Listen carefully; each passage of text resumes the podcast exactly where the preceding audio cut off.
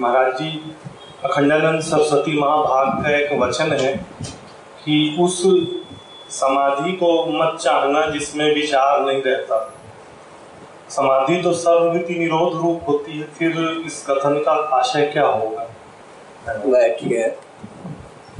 मैं सन बहत्तर से और जिस दिन उनका शरीर छूटा, उससे तीन दिन पहले तक वो प्रवचन करते थे। उनके सानिध्य में था। इस पद पर आने के सात दिन पहले तक मैं उन्हीं के आश्रम वृंदावन में रहता था।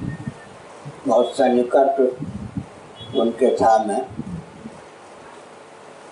उनके प्रवचनों को मैंने सुना है। यहाँ तक कि ढाई वर्ष अंतिम दिनों में उन्होंने बम्बई छोड़ दिया। और सच्ची बात यह है कि अपने महंत को मेरे पास भेजा कि मेरा नाम लेकर मैं शंकराचार्य पद पर नहीं था। कि वो मेरा प्रवचन सुनते हैं बड़े चाव भाव से। मैं उनका प्रवचन सुनने के लिए बम्बई छोड़ रहा हूँ। अंतिम ढाई वर्षों तक वो वृंदावन में ही रहे। एक दिन के लिए भी कहीं वृंदावन के बाहर नहीं गए। तो आपने किसी पुस्तक से उनकी पंक्ति को उद्धृत की है? जो। भी हो वे प्राय लिखते नहीं थे। जब गीता प्रेस में वो संपादक विभाग में थे, संतन द्विवेदी उनका नाम था। तब उनके साधना अंक आदि में लिख सकते थे। गृहस्थाश्रम में थे। संन्यास के बाद उनके जितने प्रवचन हैं वो टेप से उतारे हुए हैं। एक उर्वशी, एक कोई महिला थी जेठी महिला दिल्ली की वो रात में सात घंटे बैठती थी अब उनके एक घंटे के प्रवचन को हाथ से उतारती थी। उनके प्रवचन ही प्राय ग्रंथ के रूप में सुलभ हैं। समाधि के कई भेद होते हैं। संकल्प समाधि में विचार की गति होती है। तो नई निंदा निंदम निंदितुम प्रवर्तते, अपितु विधेयम स्तोतुम, यह गाथा है। यहाँ निर्विकल्प समाधि की निंदा में तात्पर्य नहीं है। उनका तात्पर्य है कि योग दर्शन के अनुसार भी समाधि से मोक्ष नहीं होता। है लोगों को नहीं मालूम है। समाधि से मोक्ष नहीं होता है। समाधि से तत्व ज्ञान प्राप्त करने का बल और वेग प्राप्त होता है। अविप्लव विवेक ख्याति से मोक्ष माना जाता है योग दर्शन के अनुसार। अविप्लव विवेक ख्याति के लिए फिर विचार की आवश्यकता है। तो निर्विकल्प समाधि, क्योंकि उनका एक ग्रंथ है, उनके यहाँ से प्रकाशित गंभीर चिंतन। उसमें हमारे पूज्य गुरुदेव स्वामी करपाती महाराज का भी एक निबंध है। गंभीर चिंतन में उन्होंने अष्टांग योग का वर्णन किया है वो लेख है उनका वो प्रवचन नहीं। वो लेख है, उसमें उन्होंने समाधि का पूरा वर्णन किया। हमारे यहाँ से ग्रंथ प्रकाशित है, सार्वभम सनातन सिद्धांत। उसमें योग पर लगभग सौ लगभग योग पर पूरे सौ पृष्ठ हैं। उसमें भी हमने अष्टांग योग पर निबंध लिखा है और नौ हज़ार संस्कृत में योग सूत्र मेरे कहीं बक्से में रखे होंगे छिटपुट। महामहोपाध्याय जयमंत में जी ने पूरा उसे देखा था। अब किस अभिप्राय से किस सूत्र की मैंने रचना की, ये भी बोल गया, बीस साल पहले लिखा होगा। संयोग सजा तो उतना अर्थ भी कर दूँगा तो इतना मोटा हो जाएगा ग्रंथ। 555 सूत्र हैं वेदांत दर्शन में, उत्तर मीमांसा। लगभग 1200 सूत्र 1500 सूत्रों में संयोग सदा, भगवत कृपा से तो योग मीमांसा नामक ग्रंथ। तो हमने संकेत किया कि निर्विकल्प समाधि के खंडन में उनका तात्पर्य नहीं रहा होगा। अंत में विचार का पर्यवसान ज्ञान में है। आज न सही कल। योगी को भी अंत में विचार का आलंबन लेकर तत्व ज्ञान प्राप्त करना पड़ता है। उसमें एक सूक्ष्म रहस्य है। जिनको यह जगत ब्रह्म सिद्ध मान्य है। समझ गए? उनको तत्व ज्ञान से ही मोक्ष मान्य है। भले ही वे कट्टर, द्वैतवादी क्यों ना हो। यह रहस्य आजकल लोगों को प्राय पता नहीं है।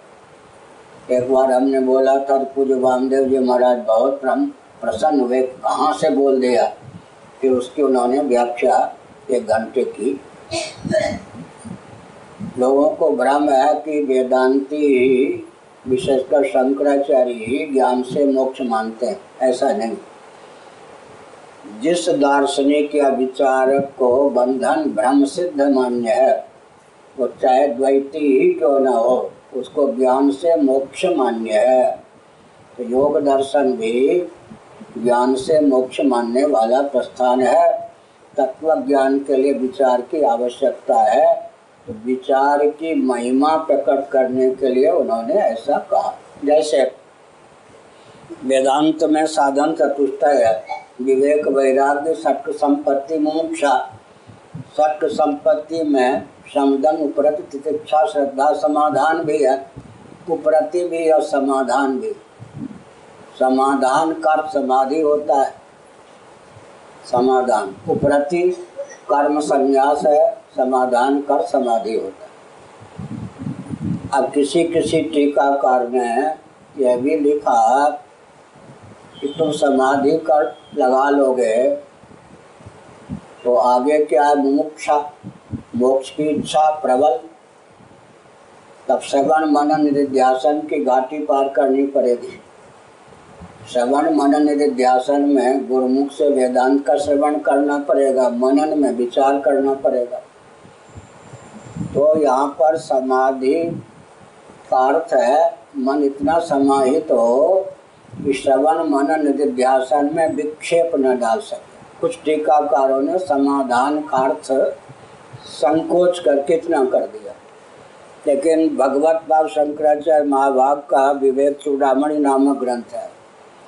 अत्यंत वैराग्यवत समाधि समाहित दृढ़ प्रबोधा। अत्यंत वैराग्यवान को समाधि प्राप्त होती है। समाहित जो व्यक्ति होता है, उसको कालांतर में विचार के माध्यम से तत्व ज्ञान दृढ़ बोध प्राप्त होता है। यहाँ तक शंकराचार्य ने लिखा कि किसी व्यक्ति के बारे में कानों से सुना, कदाचित आँखों से उसे देख लें तो अत्यंत विश्वास हो जाता है। आँखों से देखने के बाद उसके व्यवहार का भी आकलन हो जाए। तो जैसा सुना था वैसा ही निकले, निकला ऐसा। तो उन्होंने कहा, क्षण भर के लिए भी अगर निर्विकल्प समाधि प्राप्त हो जाती है तो अहोभाग्य। योग दर्शन में समाधि का महत्व क्या दिया गया?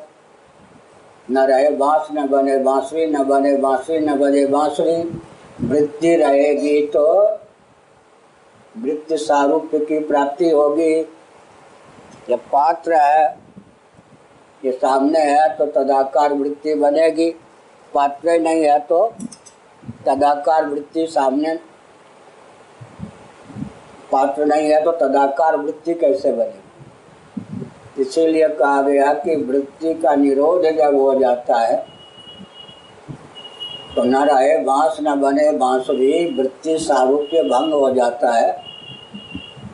तो फिर दृष्टा जैसा है, दृश्य विमुख होकर, ज्ञान मात्र होकर शेष रहता है, दृष्टा संज्ञा उसकी लुप्त हो जाती है। दृष्टा तो बचा रहता है, दृष्टा संज्ञा नहीं रहती। तो चरम दृश्य वृत्ति है, उस वृत्ति का निरोध इसलिए आवश्यक है कि वृत्ति के अनुरूप आत्म मान्यता न पड़े।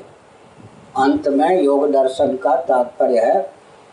अब वृत्ति दशा में भी कदाचित कोई इतना प्रबुद्ध है कि उसकी क्या वृत्ति के अनुरूप, वृत्ति के विषय के अनुरूप और वृत्ति के अनुरूप आत्ममान्यता नहीं पालती है तब वो सिद्ध है। और कोई देखना भाई।